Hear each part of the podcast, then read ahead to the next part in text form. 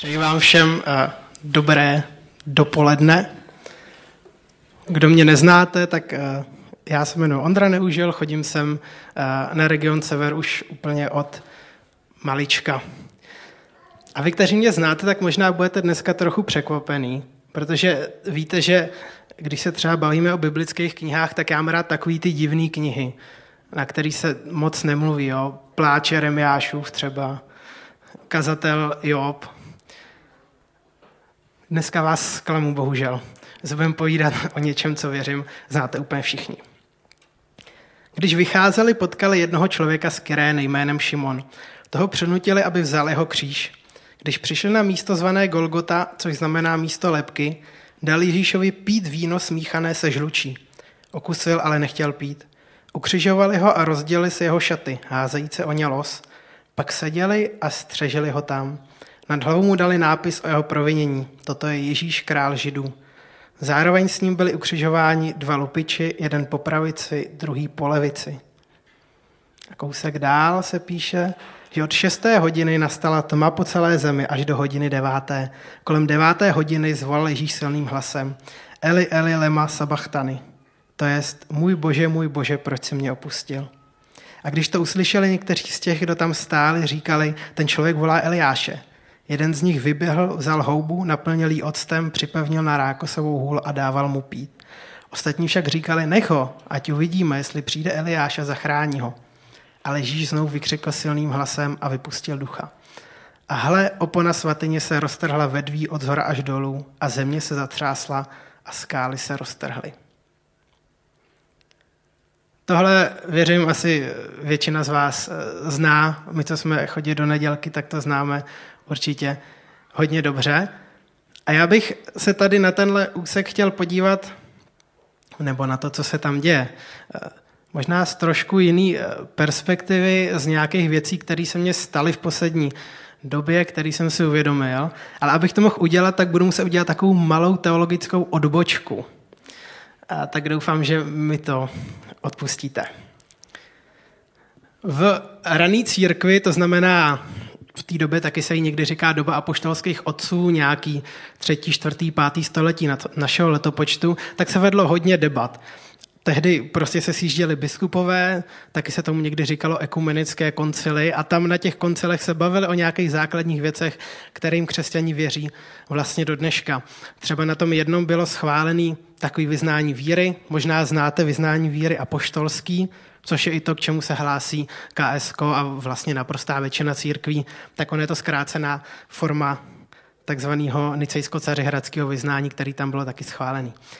A ten jeden koncil, když se tady bojíme o Ježíši, bylo to v roce 451 v Chalkedonu, tak řekl, že Ježíš byl plně Bůh i plně člověk, že má obě přirozenosti spojené, nezměnitelné, neoddělitelné a nesmíšené v jedné osobě a že je soupodstatný s otcem.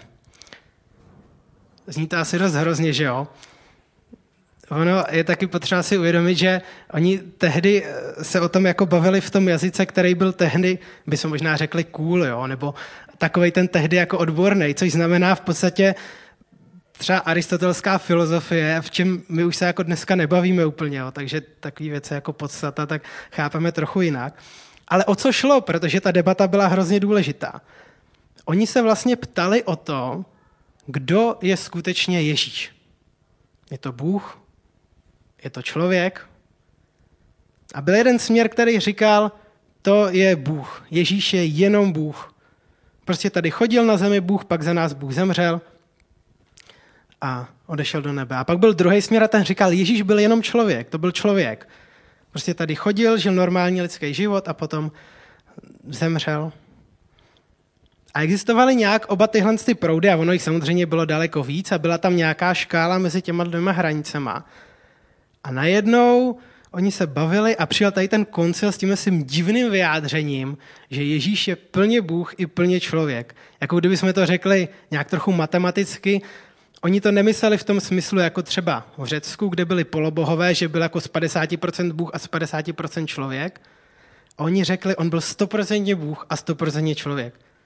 Což ono jako dvě 100% se nevejdou že, do jednoho. Takže je to trochu paradoxní. Ale myslím, že je to důležité si to, si to uvědomit. A já jsem si tohle to uvědomil, když jsem se připravil na své státnice a, a tam právě o tom psal ten jeden autor. Protože kdyby Ježíš nebyl Bůh a kdyby to byl jenom člověk, tak je to v zásadě jenom jeden z dalších z proroků. Jako máme spousta těch proroků ve starém zákoně, máme třeba Mojžíše, Mimochodem třeba muslimové se takhle podobně, to si myslí vlastně o Mohamedovi, pro ně je to vlastně jenom prorok. Ale kdyby Ježíš byl jenom člověk, tak by nemohl spasit lidstvo. Prostě by umřel, možná by byl dobrý a říkal by nějaký super myšlenky, fajn, ale zemřel by prostě jenom jeden další z lidí. Ale stejně tak, kdyby Ježíš nebyl i člověk a byl by to jenom Bůh, tak on by nemohl přinést tu oběť vlastně za lidstvo. Byl by to prostě Bůh, který by tak nějak jako sám zemřel, ale nebyl by tam ten prvek, že on přichází i nějak za to lidstvo. A zároveň, a to je možná pro nás ještě důležitější, byl by to jenom takový vzdálený a nepochopitelný příběh pro nás. Že v té chvíli by Ježíš nemohl čelit pokušení, nemohl by čelit hříchu, necítil by bolest, nevníbal by nic z toho, co je lidský. A ten příběh o tom kříži, myslím, krásně ukazuje, že v Ježíši se spojuje obě. Že on byl jak Bůh, tak člověk a dává to dohromady. Když se tady bojíme v takhle jakoby o nedělkovském tématu, tak v nedělce někdy kreslí takový ten obrázek, že máme ten hřích, tu propast a Ježíš je jako ten most mezi tím. Tak vlastně já si myslím, že Ježíš dělá tohle podobný. On jakoby dělá ten most mezi člověkem a Bohem. A nějak to dává dohromady a myslím, že krásně se to ukazuje na kříži, tak jako obrazně, nebo já bych řekl i symbolicky. Ježíš na kříži totiž umírá třeba například nahoře. Nevím jak vy, ale já moc rád chodím na hory. A každá ta hora má ten svůj vrchol a to je specifický místo. To je prostě ten bod, který je nejvyšší. V daném místě prostě okolo není žádný bod, který by byl vejš. A v nějakém smyslu není okolo žádný bod, který by byl blíž nebi. Ta hora je jakoby místo, který je mezi nebem a zemí Protože dole máte to údolí, tam prostě žijeme, tam jsou ty města, pak máme nahoře to nebe a ta hora se takhle tyčí a je to nějaký místo mezi tím. A pokud se díváte třeba i do starého zákona, tak Bůh se s člověkem často setkává nahoře. A nebo se na horách dějou takové zvláštní věci. Abraham obytovává na hoře Moria svého syna, Máme třeba chrámovou horu, v Novém zákoně máme horu proměnění, Eliáš mluví s spodím nahoře a možná to nejvýznamnější, Mojžíš dostává nahoře Sinaj desatero a tam se setkává s hospodinem. A já myslím, že ten příběh, který máme v tom novém zákoně, o tom ukřižování na tohle přesně navazuje. Možná tak, jako ten Mojžíš dostával na té hoře nějaký to desatero, to, jak se mají chovat a jak se mají setkávat s Bohem, tak přesně to nějak znova a novým způsobem buduje Ježíš na tom kříži, ale už jinak. On už to není takhle nepřímo skrze nějaký ty desky zákona, je to přímý spojení. On tam prostě spojuje Boha a člověka. A to stejný vlastně ukazuje i ten kříž sám. Kříž jsou prostě dvě dřeva, které jsou takhle skutý. Jsou to jakoby dvě roviny, dvě přímky, které se nikde jinde neprotnou, jenom v tom jednom místě. Jako kdyby se tam nějaká byla ta rovina ta lidská a ta rovina ta božská a na tom kříži se to nějak protlo. Na tom kříži to nějak Ježíš spojil dohromady. A já, když jsem si to právě i četl v tom autorovi, který tom psal, když jsem se učil na ty státnice, tak jsem si uvědomil, že já občas jednu z těchto z těch dvou rovin z toho příběhu vynechávám. Že buď na to koukám jenom jako na Boha, anebo možná někdy spíš jako na člověka, ale já myslím, že v tom příběhu je obojí. A krásně jsme ho, četli jsme ho tady, ale krásně to bylo vyjádřené i v té chvále, kterou tady hrála Katka se skupinou. Že v tom příběhu ukřižování Ježíše tam je i to lidský, to fyzický. Je tam prostě ta bolest. Ježíše to bolelo, je tam i to, že byl opuštěný od lidí, od přátel, byl opuštěný společností, vyhnaný, umírá potupnou smrtí. Ale zároveň je důležitý, že tam je i to božský, že tam se Některý autoři mluví o tom, že se tam rozpadá trojice. To je vyjádřený v tom, že již tam říká, bože, proč jsi mě opustil? Jako kdyby to, že otec se synem byli spojený, tak najednou na tom kříži muselo na chvíli přestat, aby ten syn umřel. A tohle, co tam myslím, je taky. V tom příběhu jsou obě ty roviny a pokud my budeme vidět jenom tu jednu a ne tu druhou, tak ten příběh umenšujeme. Samozřejmě také řečený dohromady to možná zní divně, a Ondra tady říkal o té večeři paň, že je to nějaký tajemství, že to úplně nechápeme. Já s tím můžu jenom souhlasit. Když se to takhle formuluje i v nějakém tom teologickém jazyku potom, tak to vypadá zvláštně. A myslím, že to tak je a je to trochu tajemný, trochu tomu nerozumíme. A mně se hrozně líbilo, jak to vyjádřil Tomáš Dietrich v jednom z těch online sborů, když byli, tak on řekl, že s tím kříženem, křížem není nějak vnitřně smířený. A mně se to hrozně líbilo, že ten kříž a to, co pro nás Bůh dělá, není jako nějaká věc, kterou si přečteme a teď jsme s tím jako hotoví a máme to vyřešený. Ale je to spíš, že nás to nutí se nad tím furt a furt zamýšlet, protože tomu nějak furt a furt nerozumíme. Jako kdyby nás ten příběh, když budeme číst a když se to takhle uvědomíme, co všechno v tom příběhu je, tak nás to furt jako dráží v té mysli a nutí nás se nad tím nějak zamýšlet a znova to chápat. A mně se občas stává, že mě Bůh takhle nad něčím zastaví. Mně se to stává hodně třeba v přírodě, ale někdy s tím, když si čtu třeba nějakou knížku, že si najednou něco uvědomím, teď se tak jako zastavím a vnímám prostě to, že Bůh je velký, že mě nějak přesahuje a že tomu úplně nerozumím. A jedna taková věc se mi stala letos. Byl jsem s kamarádem, jsme byli ve Slovinsku a my jsme tam byli v těch Alpách a šli jsme na Triglav, to je vlastně jejich nejvyšší kopec. Ona je to dost náročná cesta, my jsme vlastně jeden den strávili tím, že jsme šli nahoru na takovou chatu pod ním, pak ten druhý jsme tam vylezli a scházeli jsme celý den dolů. A ono to není jenom, jako že jdete pěšky, tam je i docela dost lezení, nebo uh, ferat, vy kdo uh, znáte tohle slovo. A bylo to hodně těžké, my jsme fakt šli, když jsme scházeli s tím kamarádem, jsme byli úplně mrtví, ono tam pak ani neteče skoro nikde voda, takže jsme pak byli bez vody. Ale zároveň byl prostě krásný den, bylo sluníčko a všechno a já jsem potom jsme došli na nějakou tu autobusovou zastávku a jeli jsme pak na to ubytování, kde jsme byli a já jsem tak poslouchal písničky a procházel jsem si v hlavě ten den, který jsem teď tak nějak prožil. A cítil jsem hroznou vděčnost Bohu, protože jsem si uvědomil, že On mi ten den dal něco, co já mu nikdy nemůžu splatit. Uvědomil jsem si, že já nejsem schopný, když to řeknu v zásadě jako blbě, tak je trochu jo, a nejsem schopný zařídit, aby bylo sluníčko, jako je třeba dneska je krásně, šo. tak to já nejsem schopný zařídit. Eh, nejsem schopný Bohu zařídit to, aby šel eh, na výlet po horách a nezranil se. Jo, také to zní trochu blbě, ale uvědomil jsem si, že on mi dal něco, co já mu nejsem schopný nějak splatit. A stejně tak je to, myslím, i s tím křížem. Ten kříž my nechápeme, ale na tom kříži nám Ježíš dal něco, co my nemáme nějak jako nějakou věc, kterou bychom to vyrovnali. A teď ta nejzajímavější otázka, že jo, a co s tím? A, ale jsme si, co s tím samozřejmě má mnoho řešení. Já si nemyslím, že jsem jako člověk, který objevil nějaký to jediný správný, ale chtěl bych vám tady říct v tom zbytku, co si já o tom myslím, co mě nějak došlo. A když už jsem četl teda tu jednu mainstreamovou pasáž, tak přečtu další. Jo. A kdybych měl proroctví a znal všechna tajemství a měl všechno poznání, a kdybych měl veškerou víru, takže bych přemysťoval hory, ale lásku bych neměl, nic nejsem. A teď, a kdybych dal pro nasycení chudých všechen svůj majetek, a kdybych vydal své tělo k spálení, ale lásku bych neměl, nic mi to neprospěje.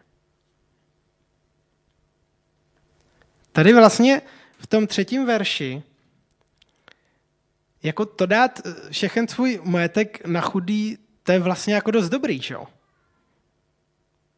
To je podle mě dobrý skutek a já si myslím, že jako Bůh několikrát tomu vyzývá, ať to děláme. Ale v tady tom verši se tak jako říká, ono jenom tohle to nestačí. Tam ještě něco chybí. A to je ta láska. A když já jsem se modlil v tom Slovinsku a teď mi tak docházelo, tak mi došlo, že já to nejsem schopný Bohu splatit, ale zároveň, že možná i ta samotná myšlenka, že o tom takhle přemýšlím, je úplně špatně.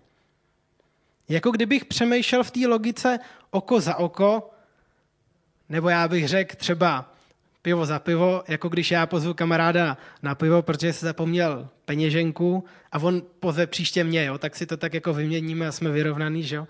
jsme si kvit, pohoda.